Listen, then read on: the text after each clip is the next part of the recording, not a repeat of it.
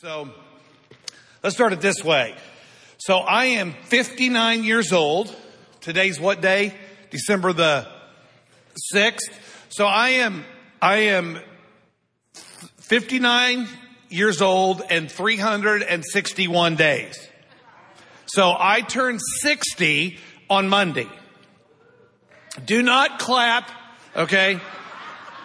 So I know, I know intellectually and mentally that if the Lord tarries and He's willing, I will be present to be 60 years old. And I know that in my head. I know that I can calculate for 1963 to 2023 is 60 years. I know it intellectually. But I can tell you this, that the journey from my head to my heart accepting it even though the experts say that's only 18 inches, that journey is a real, it's going to take me a few years to accept that. Anybody relate to that?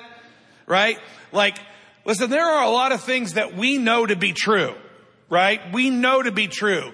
But figuring out how to get that out of our head and accepting it in our hearts can be a hard thing to do. Yes or no? Right? And listen, it's that 18 inch journey that we've been talking about this whole time right? The entire series has been built on this idea that there are objective truths in scripture. Whether it's about worry, whether it's about fear, right? Whether it's about anger, whatever it's about, there are object, objective truths in this book. Most of you, if not all of you, have read some of them, part of them. And listen, we can read them. We understand English. We understand the concept. We get it here. But the real struggle is how do you take this and apply it to this and live it out here. Because at the end of the day, that's what being a Christian is about. It's about that 18 inch journey that we constantly have to navigate in our life because we are people who are built with emotions. Yes or no? We are built that way. And even those of you in the room or online that say, well, I'm not an emotional person, you're just a liar. Okay? Let's just be clear. Everybody has that in them because God has wired our brain in the limbic part of our brain to create emotions, to create will, and to make decisions. And so, as people who are built that way, who are forced with objective truth to accept concepts intellectually, learning how to live them out is really the struggle of our faith. That's what this is all about. And listen, the closer you can get what's in here, to in here, the better your walk with the Lord's going to be. Because listen, I can tell you right now, I do not want to hear somebody tell me I'm 60 because for some reason, just the sound of that makes me want to punch them in the face. Okay. I know it's true. And I know people say, oh, it's just a number. Yeah, but it's a terrible number. Okay. I get it's just a number. I get all of that. But the objective truth is I'm 60. And based upon the experts, my life expectancy as a male is shorter than a female, so I've got 10 plus years left. That doesn't seem right, okay? That doesn't seem right. It's hard for me to process that my life has been going for 60 years. I can just tell you, it might take me a minute or two, or it might take me until 2026 to figure it out. Because they talk to people who are 63 and they go, 60's no big deal. Well, yeah, when you're 63, it's not. But when you're 59, 361 days, it's a monumental deal, right? Because that struggle is what we're talking about. And so we talk about sin and repentance, right? And we talked about this last week. Like, here's our, here's our verse, right? Here's our verse that we've been talking about, Hebrews 2, 17 and 18, right? For this reason, Jesus had to be made like us in every way in order that he might become a merciful and faithful high priest in service to God, right? Listen, for God to get me, he's going to have to have mercy on me. Anybody else in here need God to be merciful to you, right? Listen, part of your ability to love somebody is bringing mercy to the table. You can't even begin to be faithful to a person if you got no mercy for them because the last thing you want to do is be faithful to a person you don't have any mercy for. You don't have regard for them. Jesus needed that, right? Why? Because he was going to be asked to make atonement for the sins of his people. He was going to be asked to lay down his life for you and me. And the only way he could do that was he had to have mercy to be faithful to that call. So he had to be made like us in what way? Every way. Everybody say every way. Listen, this idea that Jesus doesn't get you, doesn't understand you is just not true. Right? Objectively, Jesus was made like you in every way. Think about how weird, weird you are. Right? Think about how weirdly you're made and how different you think you are than everybody. Oh, nobody gets me. I'm not like anybody else. That's not true. That's just somebody lying to you. Because Jesus was made like us in how many ways? Every way. He gets you right? And then the Bible says this because he himself suffered when he was tried, when he went through this fire, right? He's able to help those who are being tempted, who's going through the same fire, right? He's understanding and able to help you. And I don't know about you, but for me, that's a good thing, right? It's a good thing to know that. Listen, when my, my son, Japheth, uh, got ready to move out, he he lived with us. He went to college. Eventually found a girl. He got engaged. They came here, right? They got married. Then they lived here, and they lived with us. And then they lived in an apartment. And then they were moving. And I remember when they were leaving, right? I was I was scheduled to go to North Georgia to preach a revival, and while I was gone, they were going to be packing and starting their new life, and that was a traumatic moment for me. I was emotionally devastated. I got to North Georgia and I was so emotionally struggling with it, I didn't even know if I was going to be able to preach. And my wife, who was the mother of this child, right? She had no sympathy for me. Zero. Right? Zero. Then the day came where Japheth and Brittany left.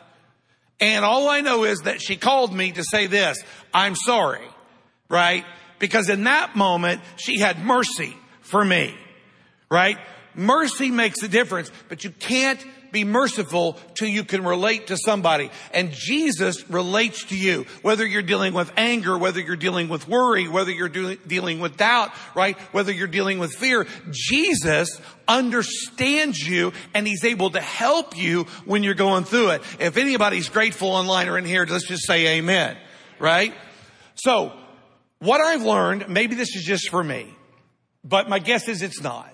One of the things I've learned is as we walk in our faith, one of the biggest struggles that Christians have is how do I get over my sin? Because I'm going to ask online in here, right? And you can type yes in the box or in the text thread online if you want to. But how many of us, since we've accepted Jesus, have sinned at one point time or another? Okay? Has anybody online or in here struggled with forgiving yourself, letting go, moving on from that sin after you've accepted Jesus? Anybody? Yes. It is a common, it is a common reality for lots of Christian people. But here's what we learned last week, or maybe it was relearned for some of us. And that is this, that objectively in Jesus, we are forgiven forever. Somebody say amen. Okay. It doesn't sound like you're very excited about that. Okay? Let's read this Psalm, verse 30, Psalm 32, the first two verses. David writes this, and tell me if this is not true. Blessed is he or she whose sins or transgressions are forgiven and whose sins are covered. Blessed is the person, the man or woman whose sin the, the Lord does not count against him and whose spirit is no deceit. Is that true? Yes or no? Is it, is it a blessed thing that God doesn't hold your sins and transgressions against you? Yes or no? Right?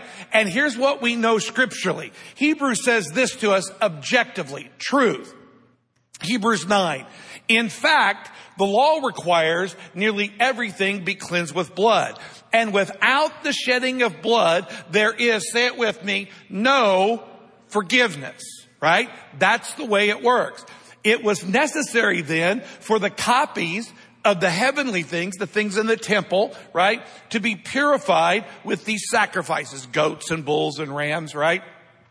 But the heavenly things themselves with better sacrifices than bulls and rams and goats. For Christ didn't enter a temple. He didn't enter a church, a man-made sanctuary that was only a copy of the true one. No, Jesus entered heaven itself to appear for who? Right? Everybody say me. For who? For you and me in God's presence. Right? He did, nor did he enter a heaven to offer himself again and again because how many times would Jesus have had to offer a sacrifice for you if we're counting sins since you've been forgiven and accepted Jesus? More than once? Yes or no?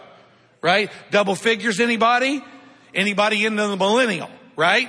Listen, he didn't have to do that.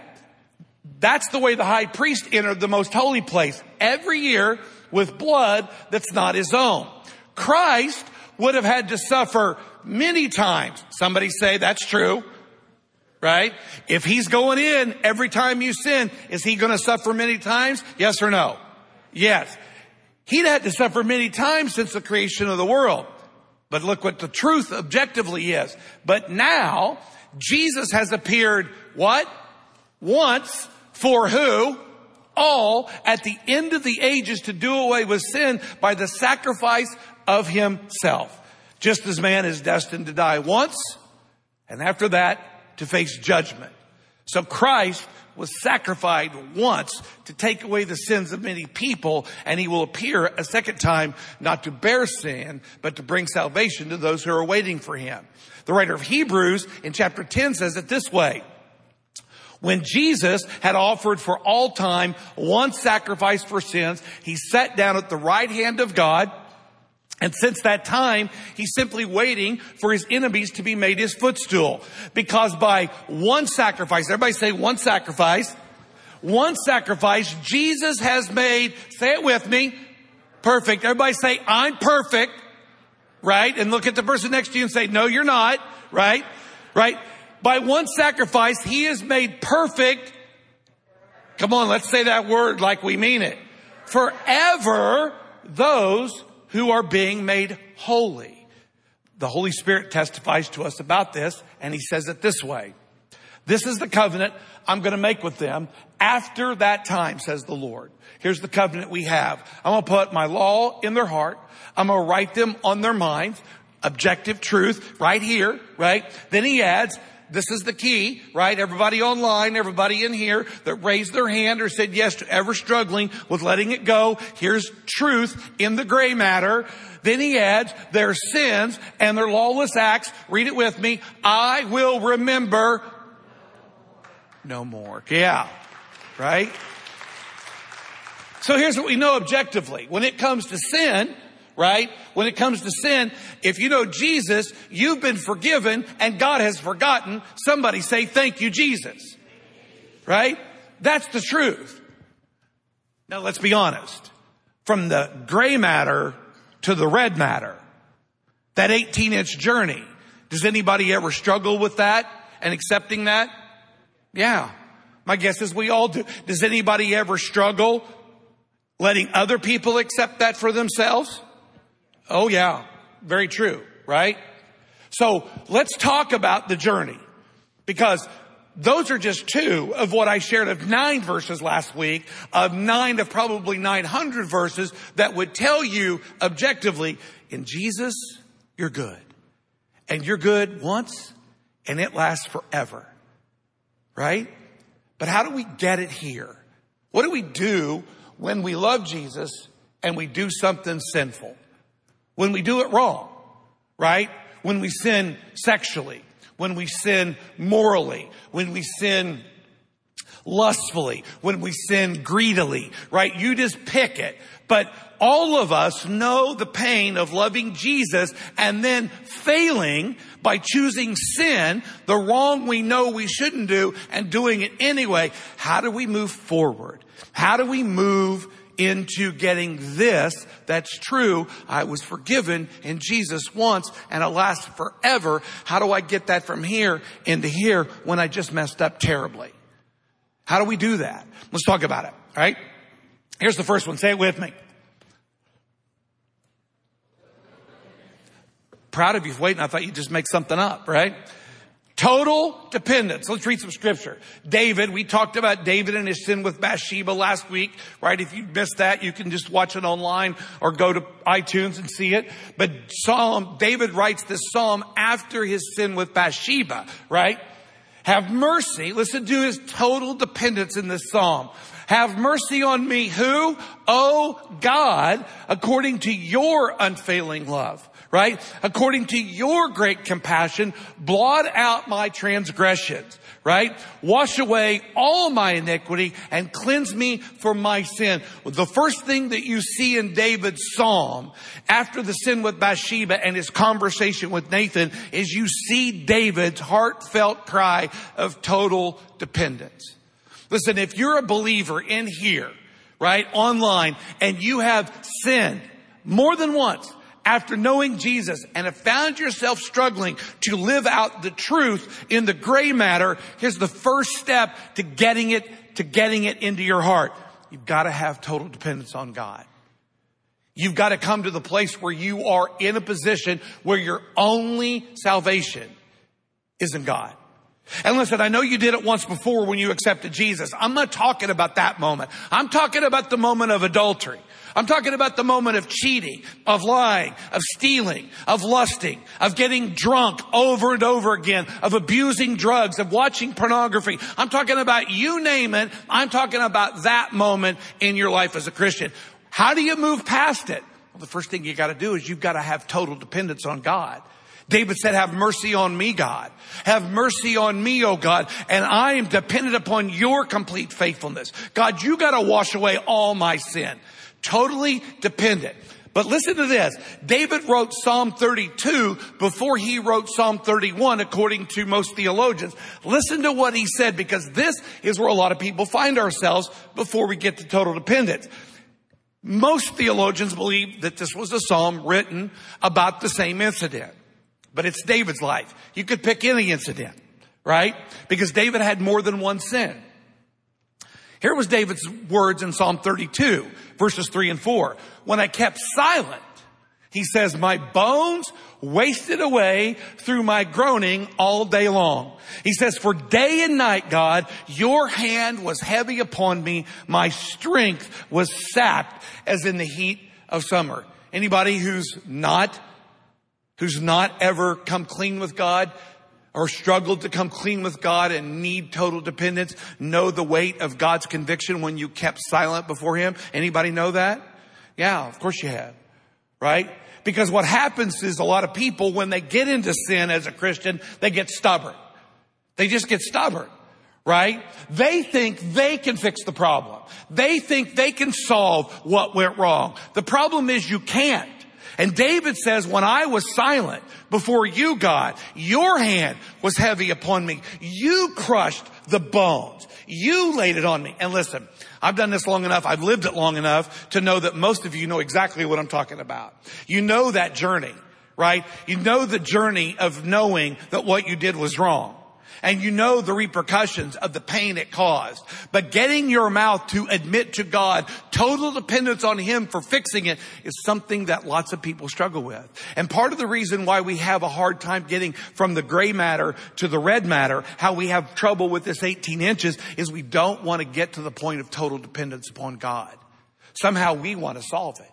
And it just doesn't work that way. Listen to, I want you to listen to this. This is a story or this is an incident in 1 Corinthians 5. Paul's writing to a church like Tomoka Christian Church. You want to find people say, let's get back to the first century church. Welcome to the first century church. Because if you read Corinthians, and we're going to preach through it this year, you're going to find that's a church that's a lot like ours. Because guess what? People have always dealt with the same issues, right? Here's an incident that was happening, right? In their church. These are Gentiles that have come to faith in Christ. Guess what? They're struggling to put the truth into their heart so they can live it. Here's what's happening in their church. It's actually reported, Paul says, that there is sexual immorality among you. Listen to it. And it's of a kind that doesn't occur among the pagans or the non-saved folks. A man has his father's wife. So he's sleeping with his stepmom. And these are members of the church. It's reported among the church. And you, Corinthians, are what? Proud. Right? They're exalting it. Shouldn't you rather have been filled with grief, he says, and have put out of your fellowship the man who did this? Listen to what he says. Even though I'm not physically present, Paul writes, I am with you in spirit and I have already passed judgment on the one who did this just as if I were present. And listen to the process of a stubborn, unrepentant sinner who belongs to a church. He says, when you are assembled in the name of our Lord Jesus, and I am with you in spirit, listen to God and how he works with stubborn, unrepentant people. And the power of our Lord Jesus is present.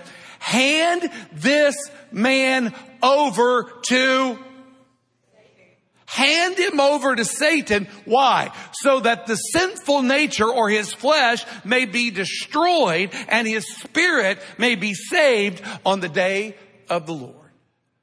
You see, everybody in here who knows Jesus and everybody online who knows Jesus knows this. Jesus died once for all and that in Jesus you're being made perfect forever and your sins and your lawless deeds God's God will remember no more. Somebody say amen to that. And everybody in here and everybody online has taken that and abused it by doing something sinful after the fact. And most of us, if not all of us, have struggled to let it go. Why? We already know the truth. Why are we struggling with it? Because here's why. Lots of us who get in that situation won't be totally dependent on God. Instead, we're like this guy. We're like David. We don't want to come clean. We think we can fix it. We think we can cover it. We think we can hide it. We do whatever. Here's what Paul says. God says an unrepentant person, turn them over to Satan. Why? Because he's just going to destroy their flesh, but their soul is going to be saved. Now listen, if you're a parent turning your child over to let Satan destroy them, are you going to have a hard time with that? Yes or no? You notice I didn't ask spouses that because you would enjoy that, right? But that's all, listen, that's a hard thing. Because we know from scripture what Satan could do when God gives him access. Yes or no? We watched it in Job's story, didn't we? Satan can do all kinds of destructive things, but God says turn him over. That word turn over means to surrender him. Walk him up to Satan and surrender his rights to Satan. That word is also interpreted in the New Testament as betrayal. Because when you do that to a fellow believer, they're going to feel betrayed by you. But what's the goal? The goal is to get them where? Our goal is to get them to heaven. And listen, let's be clear about what's going to happen to my body and your body. Our bodies are already destined to die because of sin. Yes or no? So listen, ain't nothing saving here. This isn't going to be saved. It's going to be redeemed and it's going to be from old to new when Jesus returns, but this isn't redeemable, right? Whether it's 40 or 60, it's not redeemable. It's going to be destroyed. So God says, just expedite the process and let Satan destroy them so I can save their soul. I don't know about you, but that prospect does not sound good to me. And I've lived it. When I wouldn't be repentant, God just turned me over. And it was a brutal, brutal seven years of just Satan just having access and having access and having access and having access. Listen, it isn't until you get to a point that David said, have mercy on me, O God. According to your faithfulness, blot out all of my iniquity. Until you get to a place of total dependence in your sin, it's going to be a struggle to get from here to here. Right? Jesus said it this way in Matthew 10. He said this, a student is not above his teacher, nor a servant above his master. It is enough for the student to be like his teacher and the servant like his master.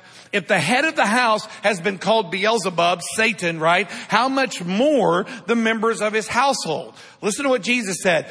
Do not be afraid of them. There's nothing concealed that will not be disclosed or hidden that will not be made known. What I tell you in the dark, speak in the daylight, Jesus says. What is whispered in your ear, proclaim it from the roofs. Do not be afraid of those who kill the what? Body, but cannot kill the soul. Rather, be afraid of the one who can destroy both body or soul and body in where? Hell. You see, we spend too much time worrying about Satan and being scared of him when the person we should be scared of is who? We should be scared of God because it's only God that can destroy both body and soul in hell. See, unrepentant people, people who don't want to get to this total dependence. Listen, the Bible's clear about how God works in that. There's an oppression. There's a weight. There's a conviction. And if there's stubbornness, listen, he said, don't be proud of those people. If they're a, if they're a family member, you turn them over to Satan and let him destroy their flesh so that I can save their soul. Hey, listen, there's nobody in here that finds that appealing. But that's the biblical mandate. Here's what Jesus says in Matthew 5 3. He says, blessed are the poor in spirit. That word poor in the Greek means destitute, unable, unable based upon their circumstances to even find anything to survive. That person is destitute. Blessed is the poor, poor in spirit for theirs is the kingdom of heaven. The first step as we work from truth to our heart is to have total dependence on God. And here's the antithesis of that. Get stubborn. Get stubborn. Refuse to confess it. Refuse to open your mouth. Refuse to depend on God and think you can solve it yourself. Listen, I can guarantee you in a room this size and with people online, several hundred of you, there are people who know this experience. You've tried to fix it. You've tried not to let it go. You've tried not to make it a big deal. David said, I tried it. It didn't work. The man in Corinth refused to do it. God said, here's my plan. You just let Satan have his body and I'll protect his soul. Because don't be afraid of the person who can destroy your body. Be afraid of the person who can destroy your body and soul in hell. Somebody say amen. Right? Here's the second line. Here's the second step. No defense. No defense. My guess is all of us have had this conversation, right? Where you get caught doing something wrong and then the first thing you need to do is to justify why you did it. Anybody in here ever justify why you did what you did? Okay, nobody over here. You guys are awesome. Right? But my guess is we've all, how many of you have ever had a conversation with somebody? Listen, if you've raised a teenager, you know this conversation, right? And some of you, all of us have been teenagers, know the conversation, right? You get, you get caught or you did something wrong and the first thing you gotta do is you've gotta defend yourself. Well, you don't understand. Listen, you weren't there. You don't know what happened. And we begin to make a defense for why we did the stupid thing. We, you have no idea how bad my marriage is. You have no idea, right? You, we, we make these defenses about our behaviors, right? If you want to get the truth, and the truth is Jesus died once for all, right? So that those who know Jesus are being made perfect forever and our sins and lawless deeds are remembered no more. If you want to get that knowledge from here to here so the next time you sin, you're not going to get stuck. The first thing you need is total dependence on God. You cannot fix this problem. Somebody say amen. The second thing you need is to have no defense. Listen to Psalm 51. David continues in verse 3. He says, For I know my transgressions. And my sin is always before me. My transgressions, my sin against you, he says, and you only, God, have I sinned and done what is evil in your sight so that you're proved right when you speak and justified when you judge. Listen, the first thing that David did was he admitted total dependence on God to fix this. And the second thing he did was he brought no defense to the table for his behavior. He said, God, you're 100% right when you judge. You're 100% right when you speak because I know my sin. My sin is ever before me because it's against you, God, and you only have I sinned. Yes. Do we cause trouble to other people? Do we act poorly to other people? Listen, Sin is based on God's character, not your spouse's. Sin is based on God's character, not the person in the church that you don't like. Sin is based on God's character, not upon the neighbor that you don't like. Sin is based on God's character. So when you sin and I sin, we sin against God and Him alone. Somebody say amen. Listen, having no defense for that is a good way to get to the gray matter living in your heart. Right? Cause I don't know about you, but my guess is now that I'm 60, a whole new world of sin's to open up for me. right? Anybody over 60 want to say yes to that? Yeah, right? It's a whole different thing. Or grouchiness, temperamental, right? You name it, right? You can be tired and grouchy at the same time. I figure a whole new thing's to open up for me, right? Listen, I don't know about you, but in 40 years of my life, I've had to live this thing. And the one thing I have learned is this, that if I'm ever going to move forward, I have got to take God's truth and I have got to live it in my heart. Now listen, I don't get stuck. I don't get stuck because if this is true, why get stuck? But it's taken me a long time to get there. And I can be annoying for people who struggle with this because I have no pride in having complete dependence on God. Because listen, either I'm getting into heaven because of Jesus or I'm going straight to hell. I got no other choice. Right? And here's the thing. If I've been forgiven once and it lasts forever and I mess up, I am not, I'm not staying there. I am moving past that mañana. That's tomorrow, right? There you go. Look at that, right? I'm going to do that because apparently now that I'm 60, I speak Spanish. Okay. Who knew, right? It's a new gift, right? But you can't have any defense, right? Listen to, listen to the prodigal son in Luke 15, right? Jesus continued, there was a man who had two sons. The younger one said to his father, give me my share of the estate. Dad, I want you to be dead so that I can have my money. But since you're not dead, I just want my money anyway. The father divided his property between them, right?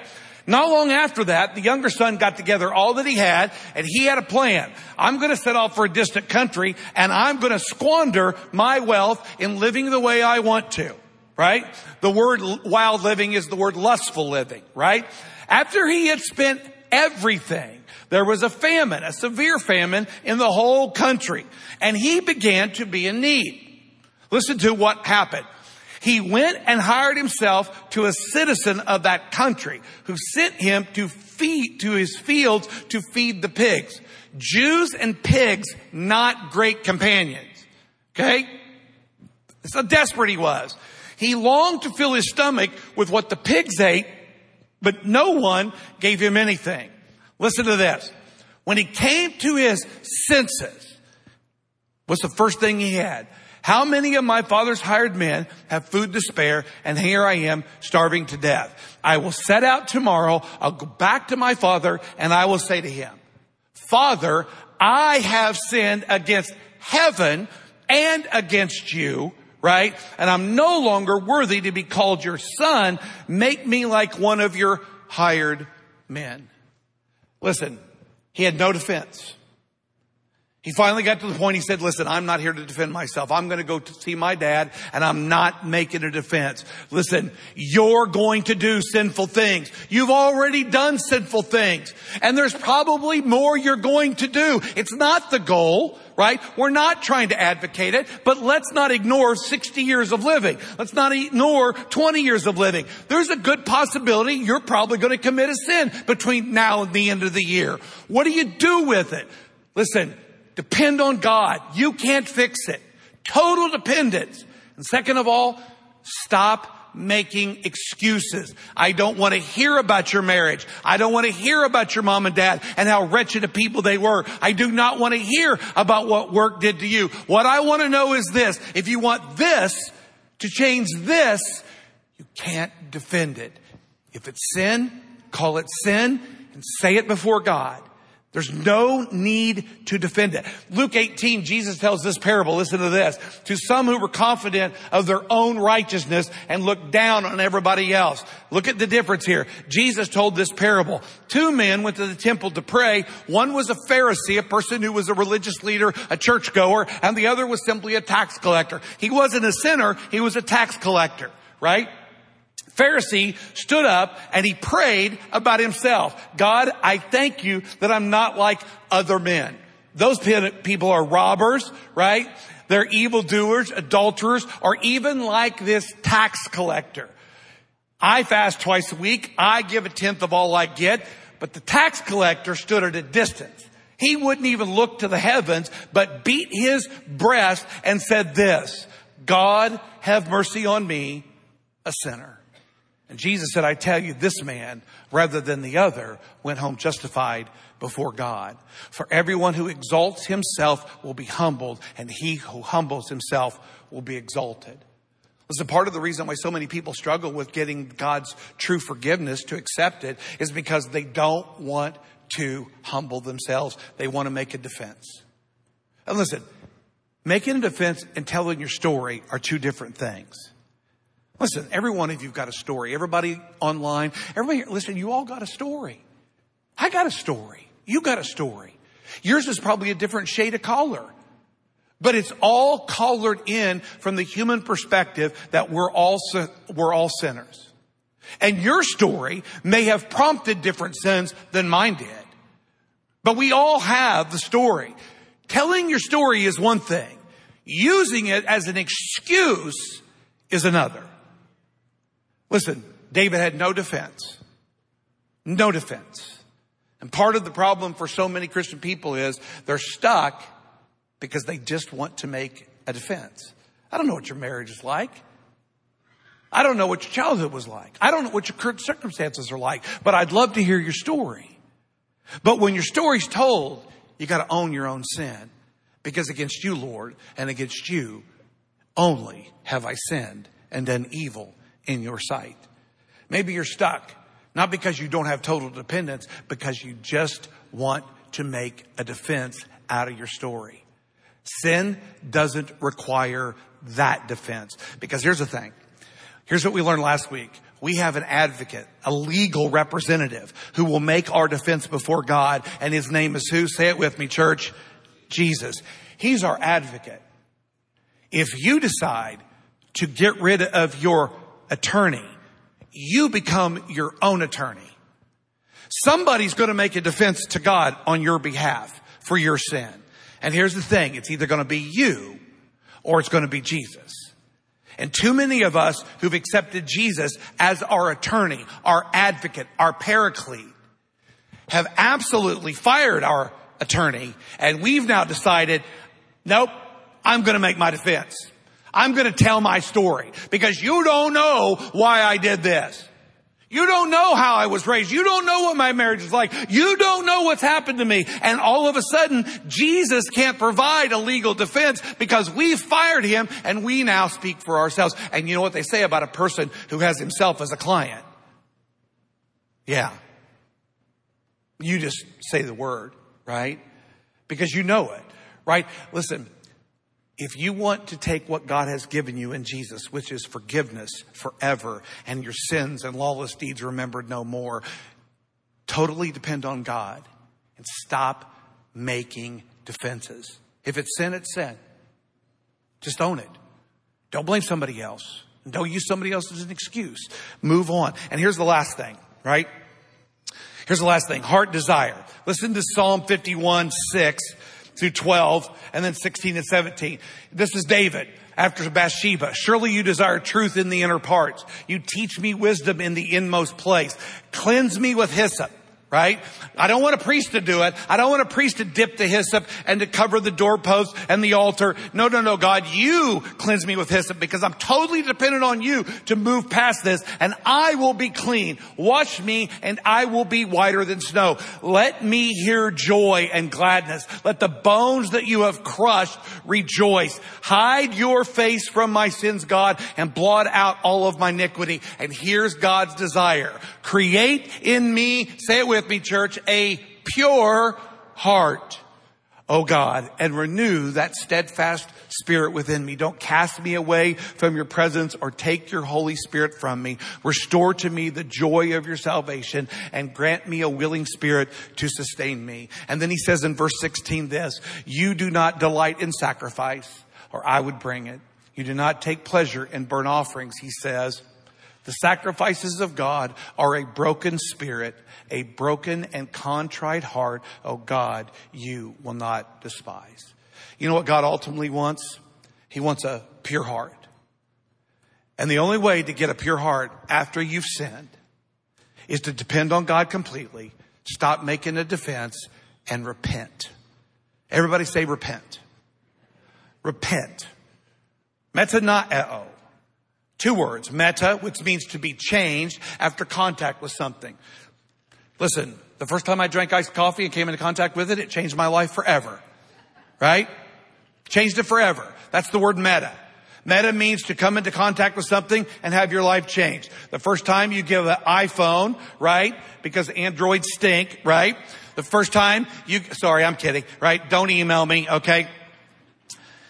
The first time you give an iPhone to your child, their life has changed. Because the minute they came into contact with it, it made a difference. That's meta. Naeo, right? Or noeo in the Greek means to think. So here's what metanoeo means. Repentance means after coming into contact with something, you change the way you think. Right? That's what happens. Listen, I lived in Florida for, or Illinois for 47 years. When I came to Florida, I changed the way I think about snow. Snow bad, sun good. Right? Right? That's the way it works. That's metanoeo. Metanoeo is coming into contact, listen to me, is coming into contact with something that changes the way you think. Right? Now listen, 1 John 1, 8 to 10 says this.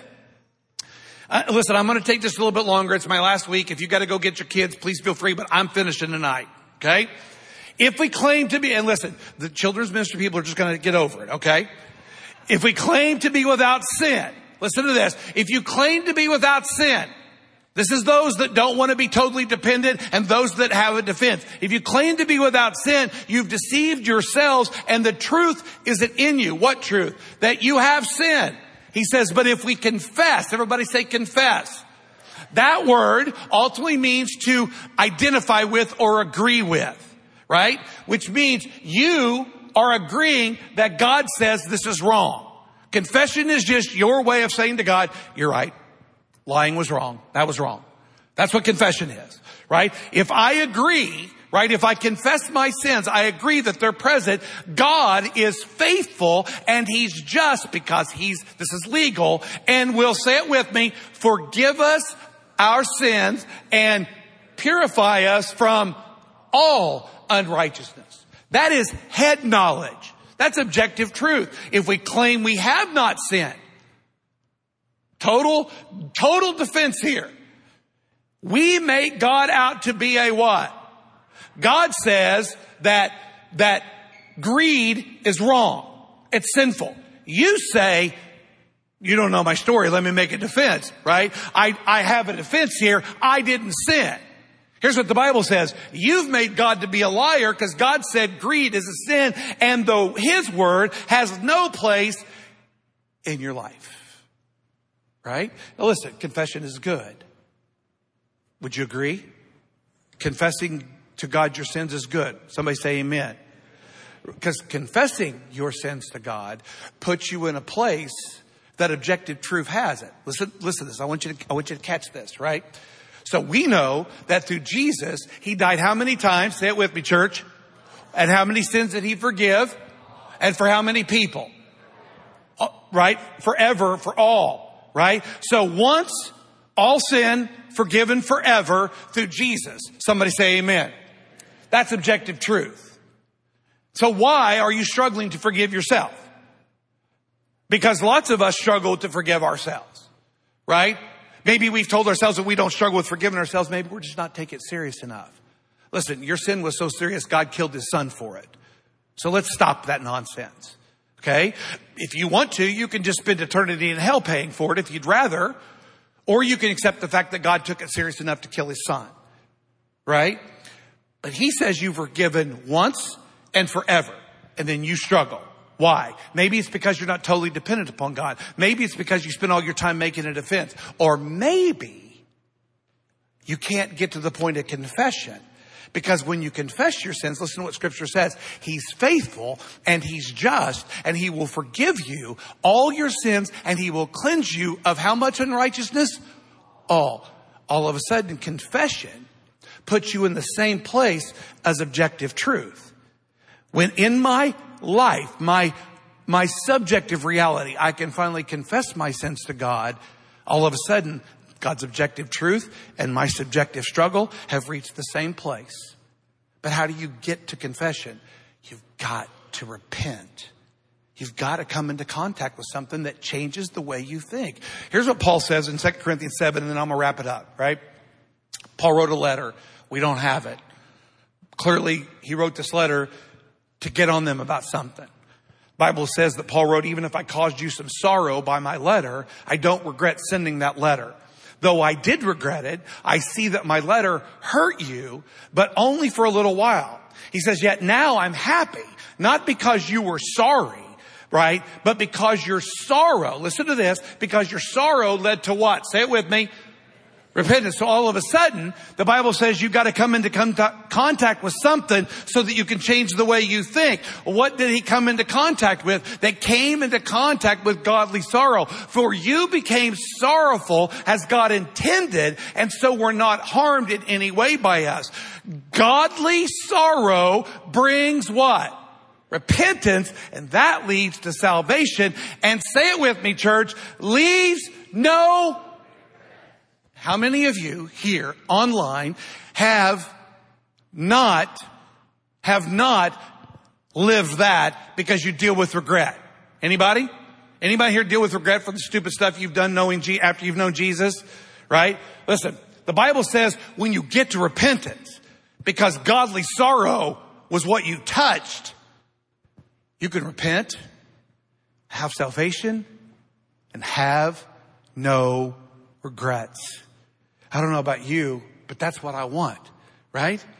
I want a life of no regret. And we think life comes with no regret by making no mistakes. Anybody in here going to do that? Is anybody in here going to take on the challenge to have no regrets because you're never going to do anything wrong? Anybody? No. So we better have a better plan for that. Well, what's our plan? Our plan is to repent. But how do you get godly sorrow? You got to be convicted.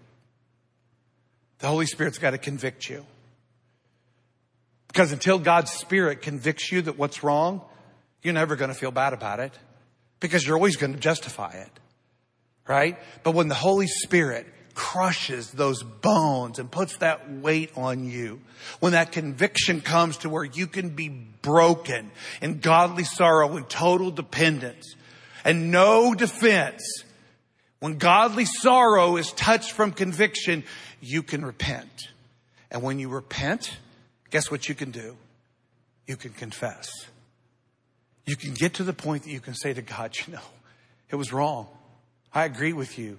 That was sinful. And the Bible says when you get to that point, you can have salvation and you can have no regrets.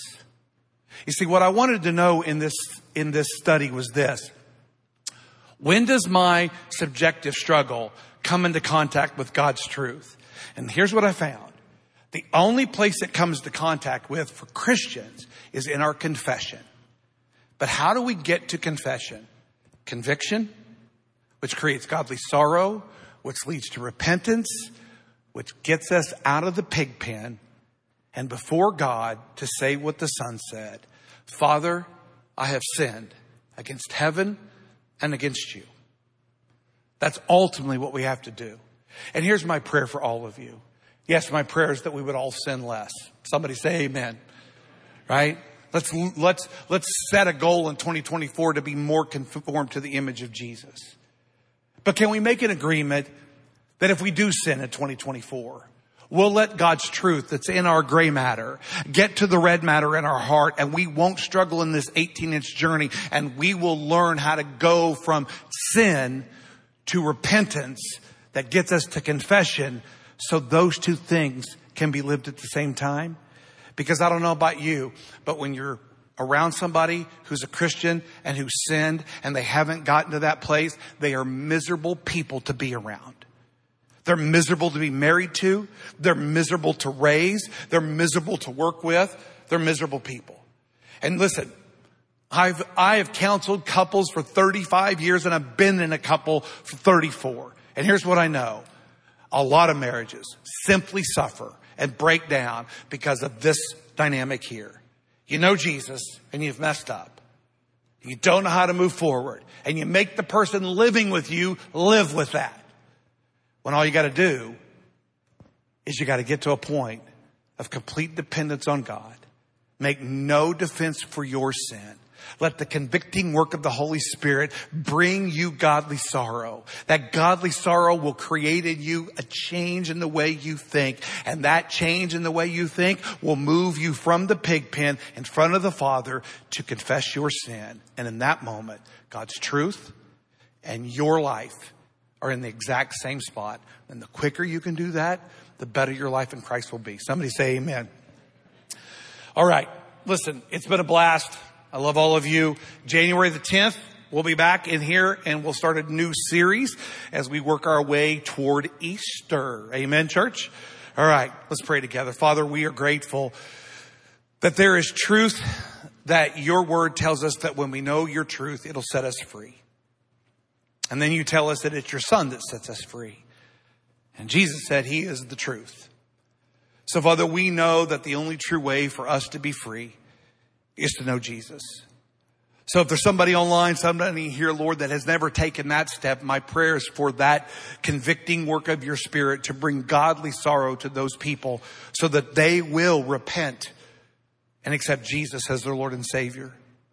And for everybody else, Father, that's online and here that knows Jesus, loves Jesus, and understands the dynamic of our flesh sometimes winning in the fight. Lord, I pray that they won't be stuck. I pray that they'll learn quickly how to travel that 18 inches of the truth that they know so that the life that they live can be lived free in Jesus. Because your word says it is for freedom that we have been set free. Father, thank you. In Jesus' name, amen. God bless you, church.